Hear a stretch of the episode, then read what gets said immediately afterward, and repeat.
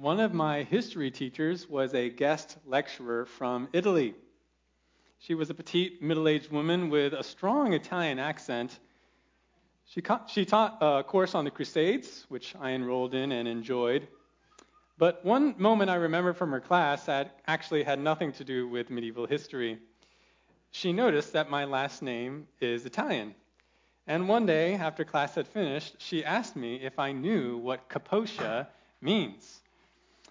She soon explained that capoccia, or capoccia, in Italian, means head, boss, chief, or overseer. It's from the Latin word for your literal head. Think of the word cap in English. And it's also the root of some of our words for a figurative head, like captain or capital. As you can imagine, learning that capoccia means boss, it's pretty gratifying news to me. But then she also asked me if I knew what the family crest or symbol was for capoccia. I didn't, so she had to tell me, can you guess what it is?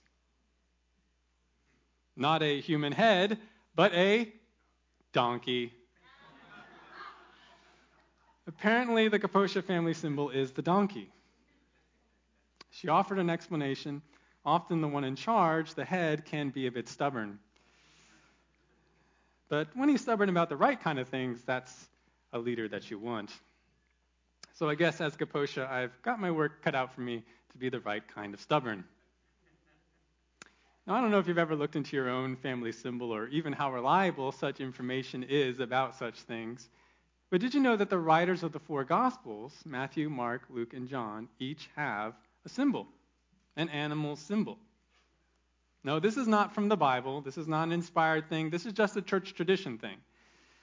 But starting with some church fathers in the 2nd and then the 4th centuries, each of the Gospel writers became associated by tradition with one face of the four living creatures that are mentioned in Ezekiel 1 and Revelation 4. Do you remember these spectacular creatures which were seen by vision around God's throne? Aside from having multiple wings, many eyes, and other awesome features, we're told in the Bible that each creature has four faces. There's the face of a man, the face of a lion, the face of an ox, and the face of an eagle. Well, these four creature faces, or rather the creatures that make up those faces, they were adopted as traditional symbols for the four gospel writers. And different early theologians assigned the symbols differently, but the designation that has stuck the most, and it's still evident in much surviving Christian art today, is the one given by Jerome in the 4th century. Jerome assigned a creature symbol to a gospel writer based on how that writer's gospel begins. Thus, Matthew's symbol was the man, since his gospel begins with a human genealogy. Mark's symbol was the lion, since his gospel starts with John the Baptist roaring like a lion in the wilderness. Luke's symbol was the ox, since his gospel starts with Zacharias offering sacrifice. But John's symbol was the eagle, since his gospel starts in the lofty heights of heaven. We're going to look at the beginning of John's gospel today and see why John begins the way that he does. If you would, please open your Bibles to John 1, verses 1 to 18. The title of this message is The Supreme Word. The Supreme Word. If you were with us last December, you may remember that we did a two-part Christmas-themed investigation of this passage. We're going to cover the whole passage in one message today. John 1, 1 to 18. Let us read the prologue of John's Gospel. In the beginning was the Word, and the Word was with God, and the Word was God. He was in the beginning with God. All things came into being through him, and apart from him, nothing came into being that has come into being. In him was life, and the life was the light of men. The light shines in the darkness, and the darkness did not comprehend it. There came a man sent from God, whose name was John. He came as a witness to testify about the light, so that all might believe through him. He was not the light, but he came to testify about the light. There was the true light, which coming into the world enlightens every man. He was in the world, and the world was made through him, and the world did not know him. He came to his own, and those who were his own did not receive him. But as many as received him, to them he gave the right to become children of God, even to those who believe in his name, who were born not of blood, nor of the will of the flesh, nor of the will of man, but of God. And the Word became flesh and dwelt among us, and we saw his glory, glory as of the only begotten from the Father, full of grace and truth. John testified about him and cried out, saying, "This was he of whom I said, he who comes after me has a higher rank than I, for he existed before me." For of his fullness we have all received, and grace upon grace. For the law was given through Moses. Grace and truth were realized through Jesus Christ. No one has seen God at any time. The only begotten God, who is in the bosom of the Father, he has explained him. We can see right away why Jerome went with the eagle as the symbol of John's gospel. Not only is the setting and the content of this prologue heavenly, but even the way it's written seems to evoke lofty majesty. Interpreters have wondered whether this text was written as or contained sections of an early hymn. Probably not, but there is an undeniably poetic quality to these words. There's plenty of repetition, parallelism. There's even a certain amount of structural symmetry. For example, you may notice the passage is bookended at its beginning and end with the same concept. Verse 1, it begins with the Word who was God with God. In verse 18, we have again God with God, even the Son in the bosom of the Father. But while there is evident symmetry, there is also a clear progression through this passage. Verse 1 starts in eternity, and then creation, and gradually we move closer and closer to Christ's tangible appearance into history, and even to his meeting with John the Baptist later in this chapter. Now, like any good introduction, this prologue accomplishes a few fundamental purposes for this gospel. The prologue establishes a clear starting point for the narrative, but one intriguingly that is way further back than we might have expected. The prologue also prepares us for what we will read in the rest of John. Not only are we introduced to key themes that will appear throughout the book with terms like life, light, darkness, world, witness, glory, believe. But we even have the whole story, the whole record summarized for us in miniature. The eternal God, we're told, came into the world as a man, but was unrecognized and rejected. Yet some believed in him, and those ones became life inheritors as children of God. Finally, and crucially, this prologue secures our interest with its awesome descriptions of this gospel's central person. John's original Jewish readers were no doubt expecting, in receiving this gospel, having somebody read it to them or with them, they're no doubt expecting to read a record about Jesus. But John wants those readers, and us today, to know from the beginning who Jesus really is.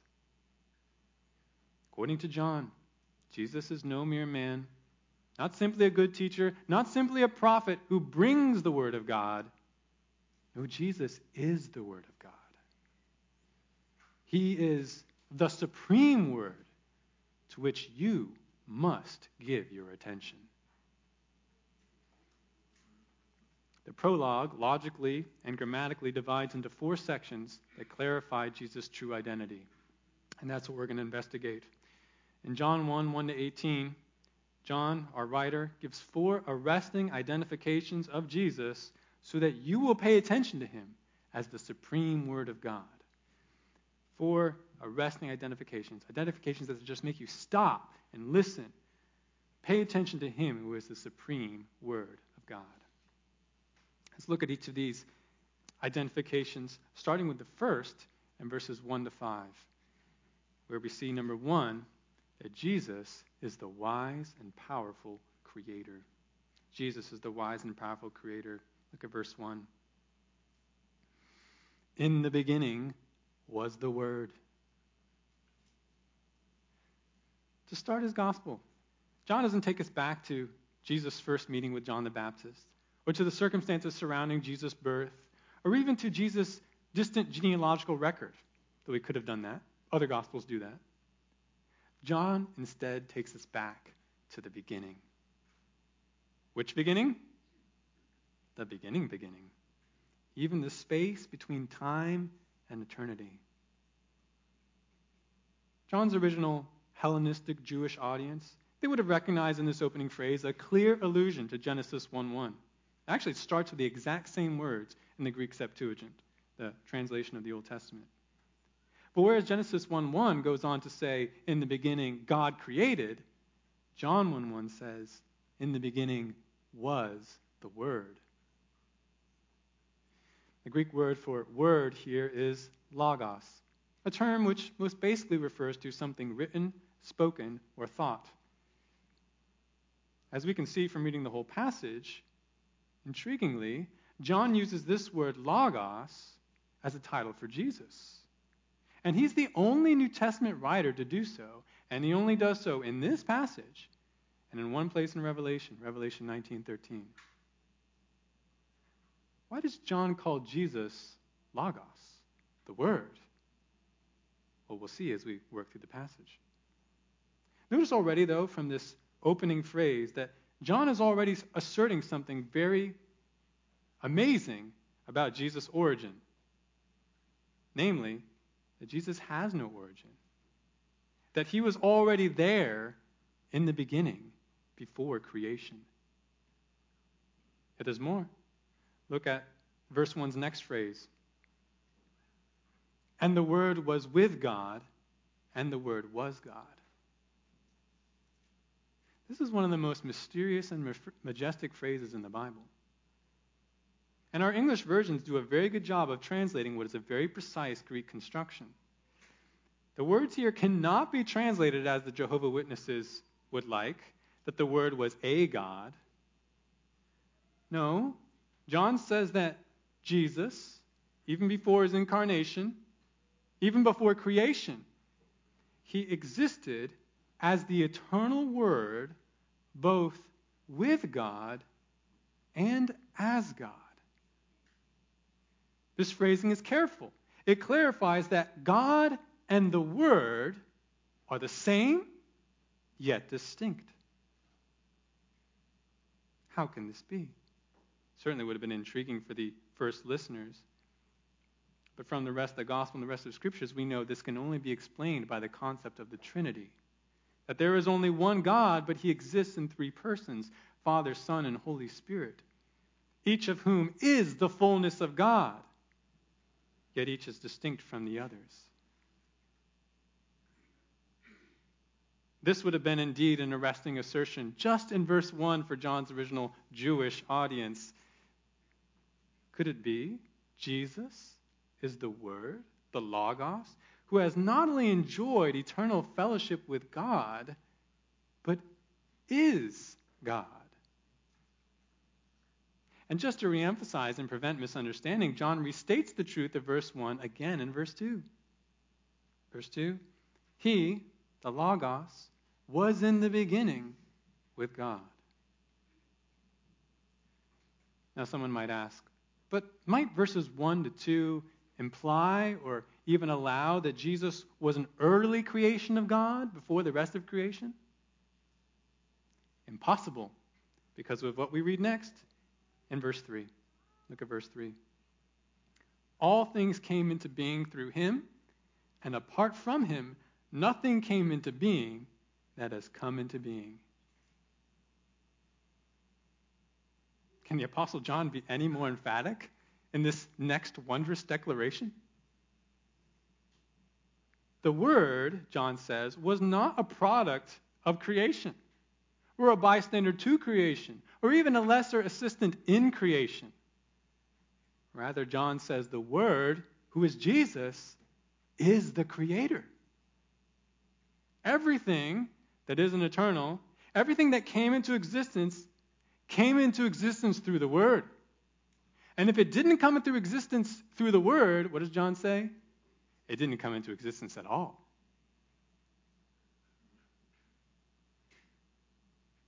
Really, if the Jehovah's Witnesses thought more seriously about what John 1:3 says, even in their own Bible translation, they'd stop with their nonsense about John 1:1. There is no way that Jesus, as the creator of all things, could be created. Now, in one way, this monumental assertion of verse 3 would have made sense to the original audience. As Hellenistic Jews, they were likely used to the idea that the logos of God had brought about creation. You see, certain Greek philosophers by this time had observed, like many today, that there is an obvious order and wisdom in the natural world, in the created world. And they theorized that there must be some wise principle or force operating in the universe that is responsible for the orderly creation and maintenance of the world. They called this wisdom principle the logos, or the word. So the audience would have been familiar with that concept from Greek philosophy, but also the Jewish Bible, the Old Testament, it states explicitly that God's word was responsible for creation. I mean, that's there even in Genesis, right? How did God create according to Genesis 1? He spoke. He used words. It was his word. Psalm 33:6 confirms this by saying, by the word of the Lord, or by the word of Yahweh, the heavens were made. And, of course, everything else. In fact, if we just consider God's word in the Old Testament, we see frequently that it's God's word that accomplishes his will, whether it's to create or to save or to destroy. Like Isaiah 55:11 says, God's word does not go out and come back to him void, but it accomplishes exactly what he wills. And what is the Old Testament word for word translated into Greek? Well, logos. So from two sources, John's audience would be familiar with the idea that the logos brought about creation. But in another way, verse 3 would have been very shocking to them. Why? Because John asserts that this wise and powerful creating word is not impersonal, but personal. The word is a person. In fact, he is Jesus.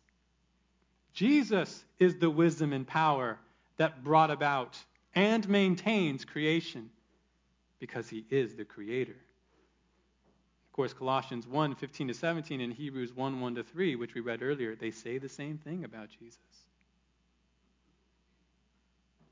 But John says Jesus is not just the one who previously created, but he's also the source of new creation. And we see this in the next two verses. Look at verse 4, and we'll read verse 4 and 5 together. In him was life, and the life was the light of men. The light shines in the darkness, and the darkness did not comprehend it. In one sense, verses 4 and 5 just continue the description of Jesus as the Word being the Creator. He's the one who gave life and still gives life to all mankind, just as he does with light. He created the original light, and he gives light to all mankind still. But there is another sense to these words, that they depict a new kind of creation for which Jesus is also responsible. And why do I say that? Because as we read on in the Gospel of John, and even as we read on in this prologue, we're going to hear how spiritual light and life come through Jesus in a world of darkness. Thus, Jesus is not just the source of all physical life, but even all spiritual life, even eternal life. is not just the source of physical light for mankind, but also spiritual light. John says, this light shined and still shines in the darkness, even in a rebellious and ignorant world of darkness. In fact, notice the intentional ambiguity of one of the words at the end of verse 5. Depending on your Bible translation, you might see the word comprehend or the word overcome. And that's because the original Greek word could be rightly translated either way. And I think John actually wants us to think about both meanings because both are true. When the creator of light himself shined in the world, the darkness did not understand. They did not comprehend this light or his message and thus rejected him. But just as the Genesis darkness could not thwart the creation of light, the shining of that light, so now the new light of Jesus cannot be overcome by a dark world. Jesus will succeed in shining as the light and even in creating new light and new life in those who believe in him. So perhaps the reader of these two verses for the first time wouldn't see how this is also true spiritually, but they certainly would see in a second time through reading through the Gospel of John. Now imagine as an ancient Hellenized Jew, you would be reading this for the first time. And what that would provoke in you is Jesus, really the wise and powerful Logos, the eternal Word, the creator of all life and light, whether it's physical or spiritual. If so, I need to find out more. I need to pay attention. The same is true, of course, for all of you listening today. Because Jesus is indeed, as John testifies, the wise and powerful creator, your wise and powerful creator, you must pay attention to him as the supreme word. Now, John provides a second arresting identification of Jesus in verses 6 to 9, which is where we'll see number 2, Jesus is the true and ultimate light. Jesus is the true and ultimate light. And we'll read these verses all together. Verse 6. There came a man sent from God whose name was John. He came as a witness to testify about the light so that all might believe through him. He was not the light, but he came to testify about the light. There was the true light which, coming into the world, enlightens every man. In this next section, we begin to transition from eternity and creation to the world of first century Judea. Jesus, the eternal Word, didn't stay at the Father's side, but came into the world. But not without an appropriate forerunner, a man named John. You'll remember from the introduction sermon that the John mentioned here is not our author, the apostle, but instead John the Baptist. John's gospel is unique in never referring to John the Baptist with that extra descriptor, the Baptist. But we know that's who it is, based on what we see in the rest of the prologue and what we see in chapter 1. Notice in verses 6 to 8 here that John the Baptist is not sent by God to be the light, but to be a testimony for him who is the light, namely Jesus, the Word. And why? Specifically, the text says, so that others might believe in Jesus through John, through the witness of John. Now, some have suggested, and I think there's merit to this, that our author, the apostle, includes these and certain other words about John the Baptist, partly because there are still people in his time who are holding up John the Baptist too highly. Or perhaps, out of timidity, out of fear of persecution, they are willing to go so far as to accept John and the teachings of John, but not accept Jesus. While John the Apostle certainly wants to give John the Baptist proper honor, as Jesus himself did, John the Apostle doesn't want his audience to miss that the true light is Jesus, not John the Baptist. Not John the Apostle either, Not Moses, not any other Jewish or Christian person. This was even John the Baptist's own attitude, as we'll see as we read on. And you know what? It needs to be our attitudes. We, brethren, are not the light. No saint is the light. We're all just witnesses. We are witnesses of him who is the true light, and we are called, and our purpose is to point everyone to him. Now notice verse 9 calls Jesus the true light. And the use of true here does not necessarily imply that every other witness is a false light. Rather, Jesus is simply the greater, the ultimate light, the light to which all other lights are pointing. He is the supreme word. And thus, he is the supreme, completely trustworthy, and life-giving light. Notice also the two phrases at the end of verse 9 as they transition us into the next section. We're told that the true light is the one coming into the world. And this is the first time that John uses the word world in our passage and even in this book. And we might be used to the word world being a largely neutral term, just a descriptor for the earth, the dwelling place of mankind, the greater universe. But as we see, as we will see as we work through this gospel, that's not the way that John uses the word world. He uses it with a negative connotation.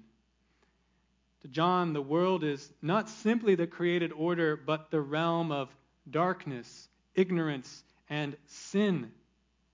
The dwelling place of a race living in total rebellion against God. That's the world as John normally sees it. Into such a world, verse 9 says, the true light came and enlightens every man. Now that's a phrase that's puzzled many an interpreter of this passage. In what way does Jesus, present tense, enlighten, shine on, or illuminate every person?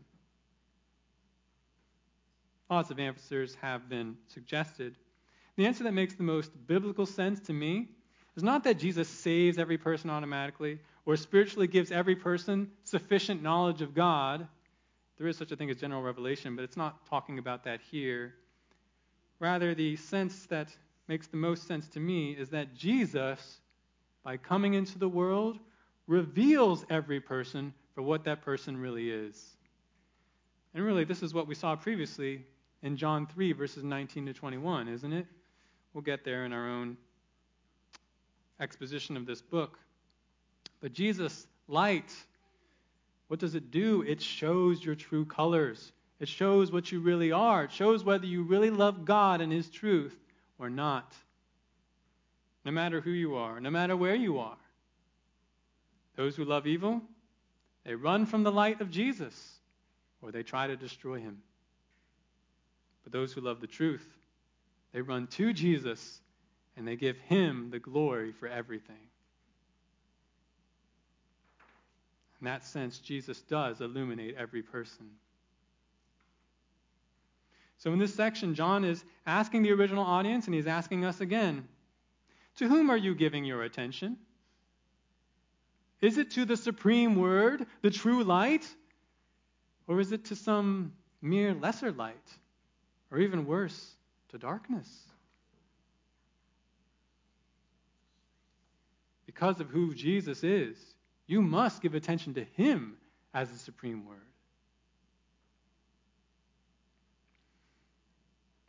John provides a third arresting identification of Jesus in verses 10 to 13. Which we will see next, is number 3. Jesus is the rejected, yet life-giving Lord. Jesus is the rejected, yet life-giving Lord. Both verse 5 and verse 9 have already alluded to the fact that the world has rejected God's supreme word. But John is going to make this surprising reality more explicit in this third section. Look at verse 10. He, that is the true light, was in the world, and the world was made through him, and the world did not know him. This is a doubly astonishing statement. On the one hand, we hear that the eternal Word, the Logos, the one who created the world, he amazingly entered into the world. God's Word, his eternal Word, is remaining for a time in the world. That's astonishing. But then on the other hand, we also hear that the people of the world, the very people that the Logos created, they did not know, or recognize, or acknowledge their Creator. How can this be? Surely the original Jewish audience might have asked this. Maybe we're just talking about those godless Gentiles? Well, look at verse 11 now. He came to his own, and those who were his own did not receive him. Here again, John says that Jesus, the Word, he came into the creation that was all made by him and for him. It belongs to him. He's the owner. He's the master. He's the Lord of it. But how did the created people within that creation respond to their owner, respond to their Lord? The text says the master's own people did not receive him. They did not accept him. Jesus offered himself as the true light and life, and the people of the world rejected him. Now, those who were his own, that phrase, it certainly applies to mankind in general, but John surely uses this phrase to refer to the Jews specifically. If anybody should have received the true light, the Word, it should be his own people. It should be the Jews. But they didn't. John will repeatedly show in the rest of the gospel how the Jews, even the flesh and blood of Jesus, did not receive their Lord and Messiah, but were in fact the most vicious in opposing him. So consider just how dark this world is that Jesus came to save, the world that we still live in. This is not a world of goodness that welcomes its Creator, the Lord. This is a world of evil, where the Lord's own people will not receive him. How great must be the love, the humility, the patience of God to enter into such a world. How terrible is the crime of the world, and even we ourselves, when we go the same way as the world in completely rejecting him. Yet look at verse 12. God has determined that he would not be rejected by all. Verse 12. But as many as received him, to them he gave the right to become children of God, even to those who believe in his name. Not all the Jews rejected Jesus when he came to the earth. Not all the Gentiles refused to acknowledge their Creator and Lord through the apostolic witness. John indicates a remnant repented and believed, a holy portion, just as it is today. And what did God grant to these persons? John says, God granted them the right to become children of God, beloved of the Father, fellow inheritors in the kingdom of his Son. You know, some have pointed out that if there is a highlighted hinge point in the symmetry of this passage, it's right here in verse 12. It's like John is emphasizing a central message to the original audience and even us today with this central portion. You do not have to be like the rest of the world that rejects its life-giving Lord. You don't have to be like the rest of the Jews. You don't have to be like the rest of the Gentiles. You can receive the true light. You can receive the supreme word. You can believe in his name. You can find true life as a child of God.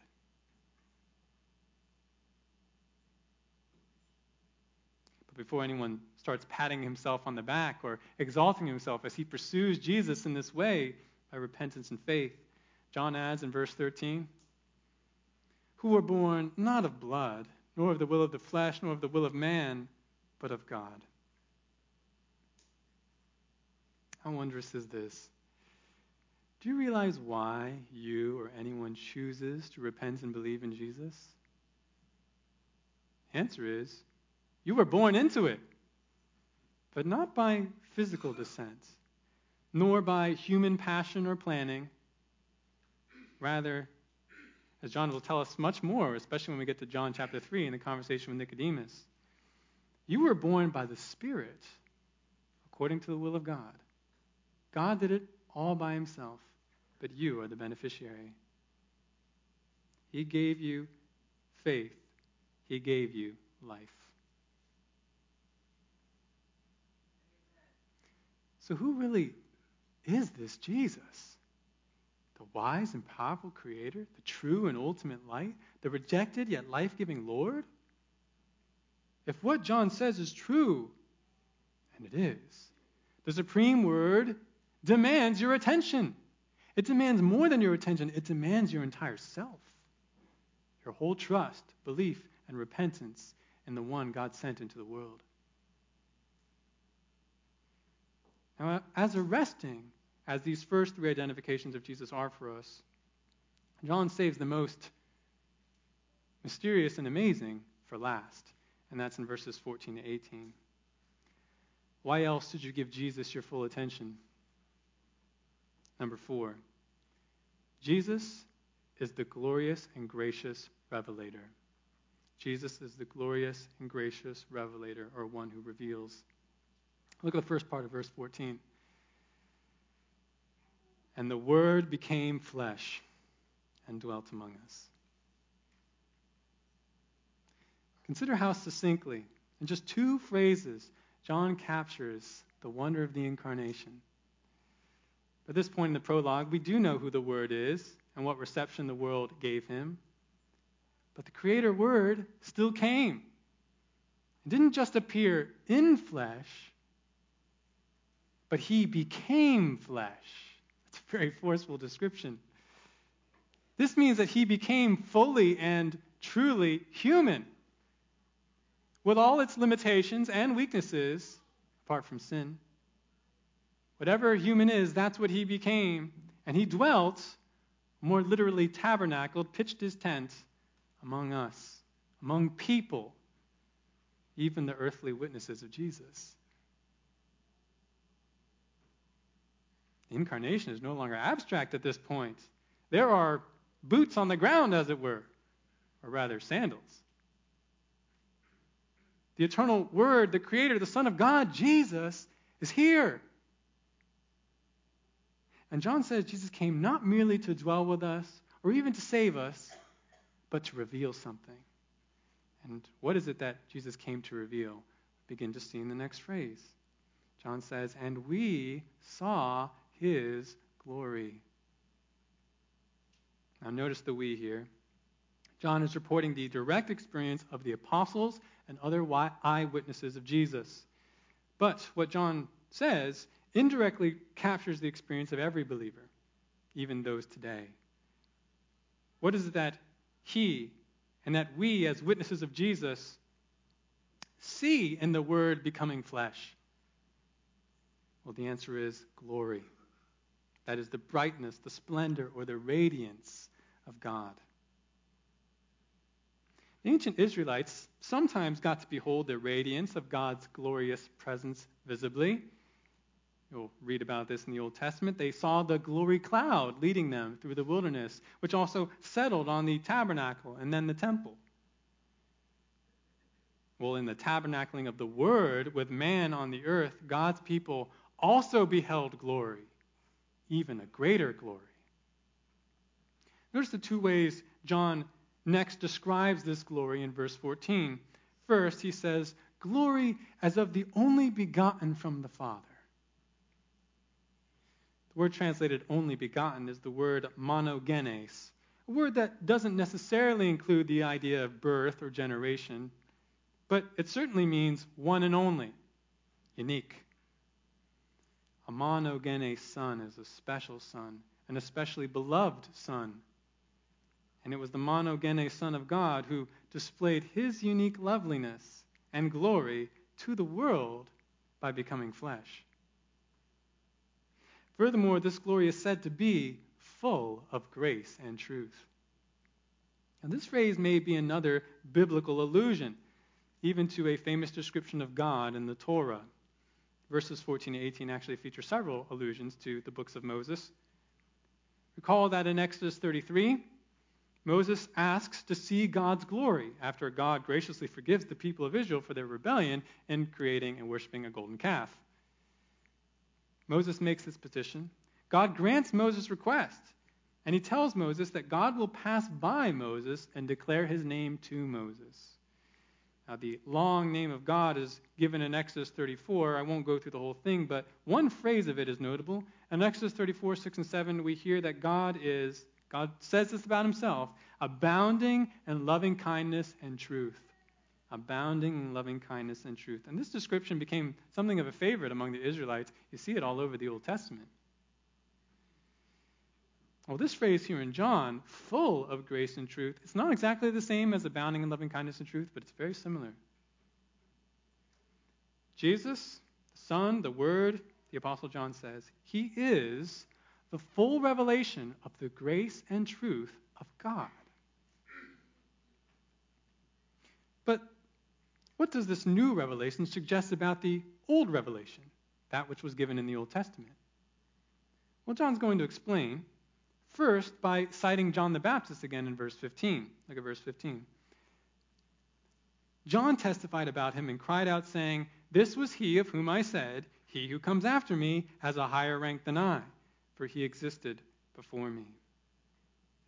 Now, structurally, this word from the baptizer forms a parallel from what was said about him before in verses 6 to 8. But it also progresses us further along to the first historical scene in the gospel in verse 19. Notice that in verses 6 to 8, the testimony of John the Baptist is indirect. But here in verse 15, we have a direct quotation from him. It's almost like the camera is zooming in closer. Now we actually hear John the Baptist speak. What does John the Baptist affirm in verse 15?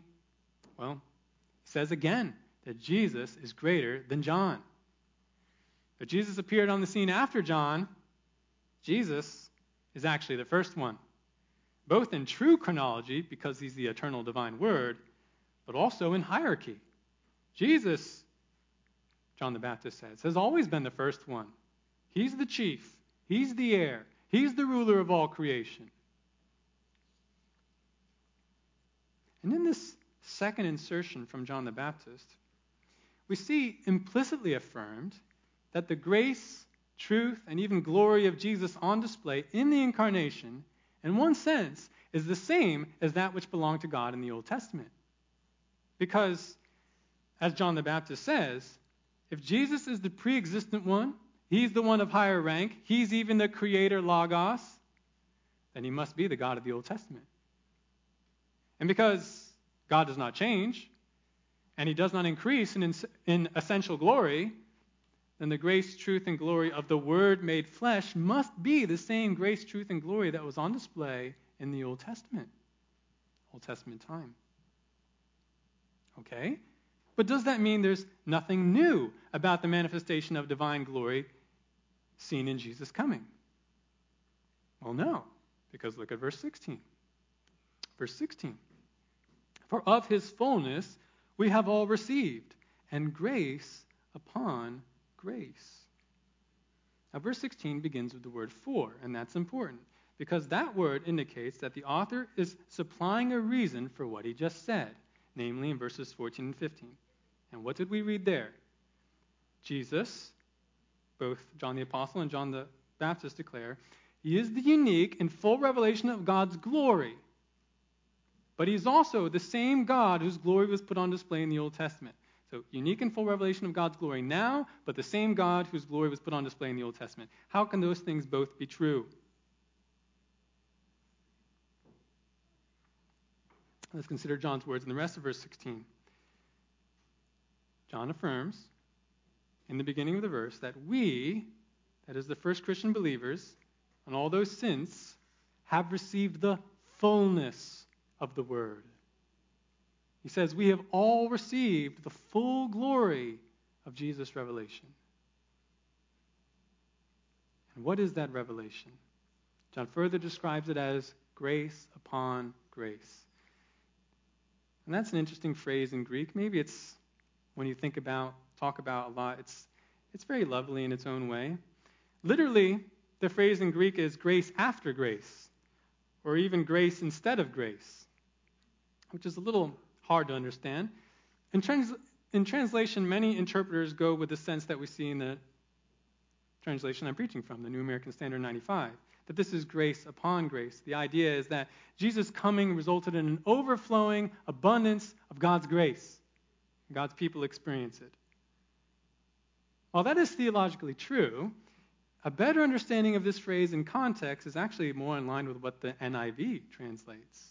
We have here both ideas of contrast and progression. John is setting up a comparison between the grace of God revealed in the Old Testament and the grace of God revealed in Christ's incarnation. Did God manifest his grace and truth in the Old Testament? He most certainly did.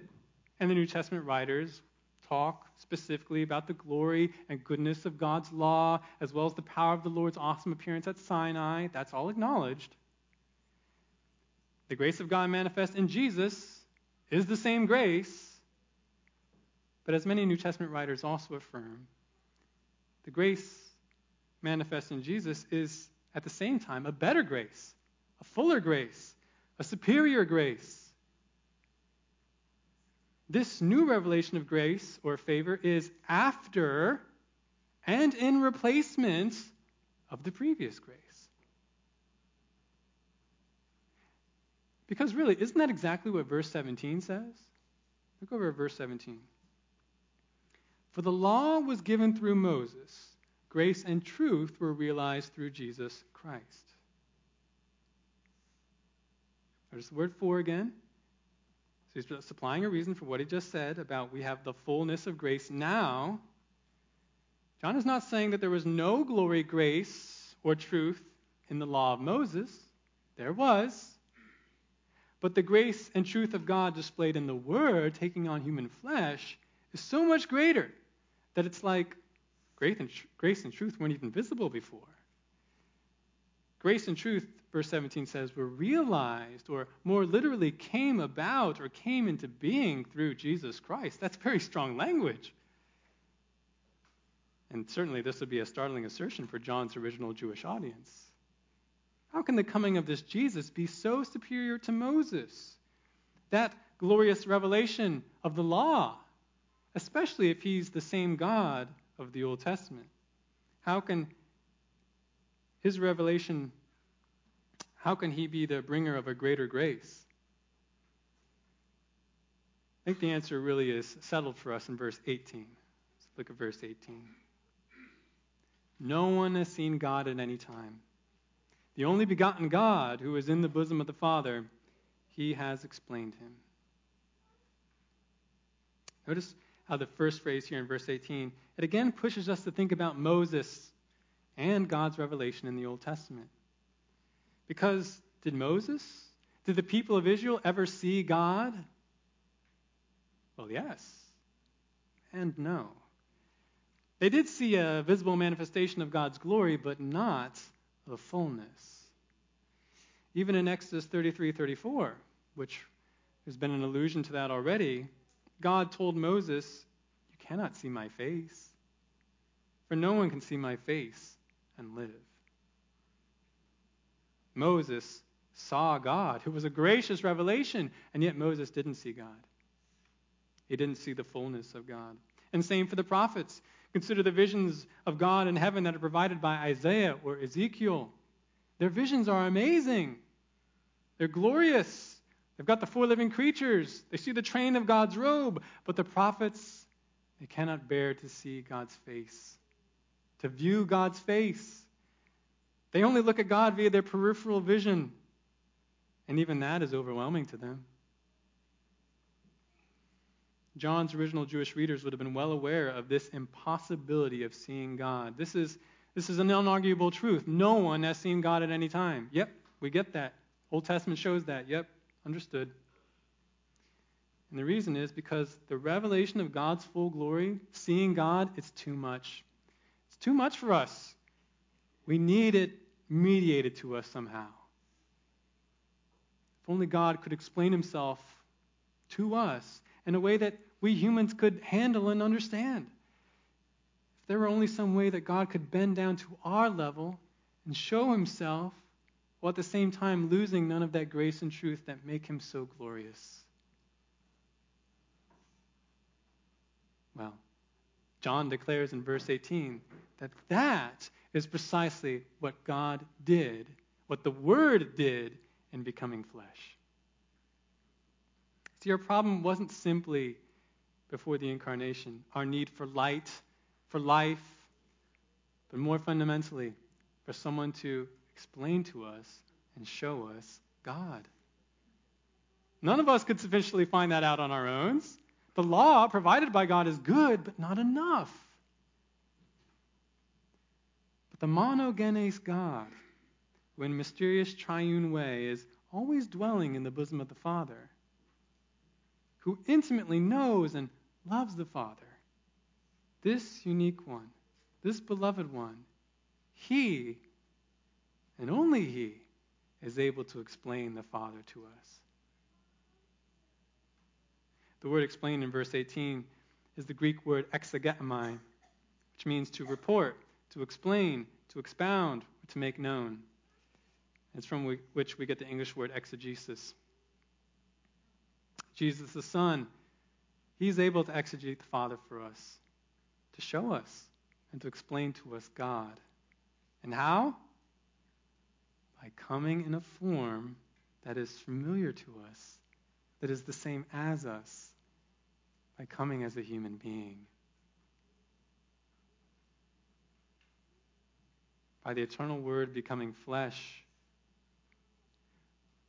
unlike previously, people, we can now be in God's presence. We can listen to his words. We can feel his touch. We can even look at his face without being consumed. And John, our author, should know, because he experienced these things literally. As he'll tell us later, he literally leaned back on the bosom of Jesus, on the bosom of God, just to ask him a question. Nothing like this has ever been seen before. Of course, then Jesus is the supreme revelation of God and his grace to us. In the life of Jesus, we see both the astounding holiness and truth of God, but we also see the astounding grace and mercy of God. God's glory was put on display in the Old Testament, and it was mighty, it was amazing, it was saving, and yet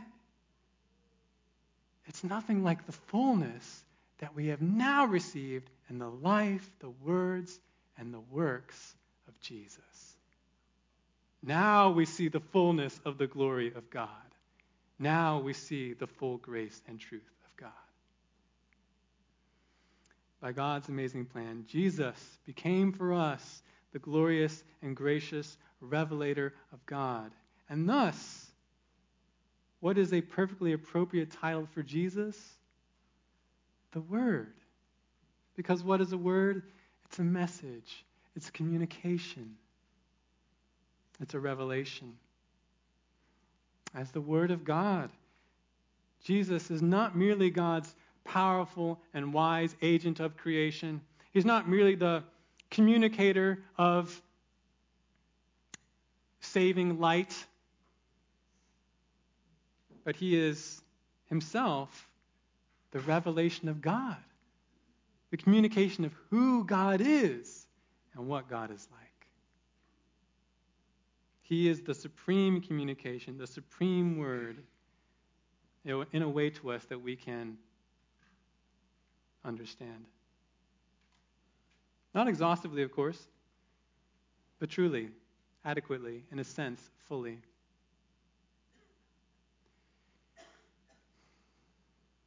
Because of the living Word incarnated, we can actually know God. And why should that be such a big deal? Because those other things that we cherish, light and life, what is at the essence of them? Where do they really come from? They come from what the prophets and the apostles declare in various places. Even Jesus himself. What is the essence of life, even eternal life? It's knowing God. The essence of all life and light is simply knowing God. And that's what Jesus came to do for us. So just in this short prologue, consider all the arresting identifications that John provides for the original audience and for us today. That should make us pay attention to Jesus as the supreme Word of God. Do you want to receive new creation in the powerful and wise Creator? Do you want to behold Him who is the true and ultimate light?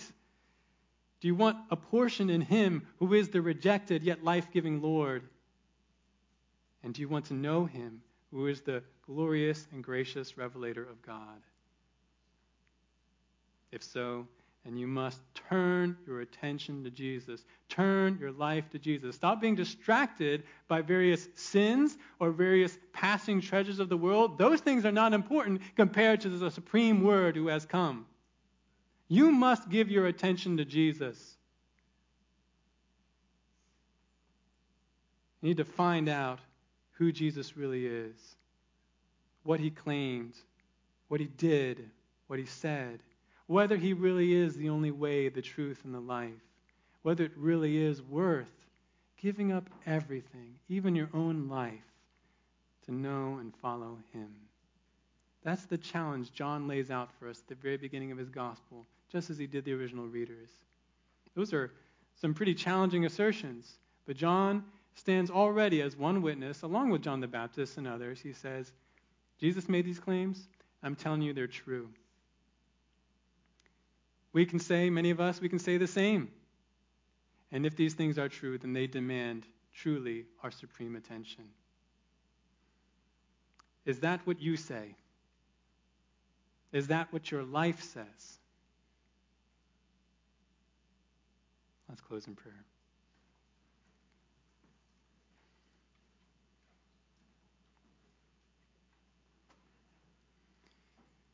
Lord Jesus, we're so grateful for this apostolic word, this record from John, so that even though we don't see you with our own eyes, we can see you by faith. We can see you via the testimony of your chosen apostle. And in a way, see the very things that he saw.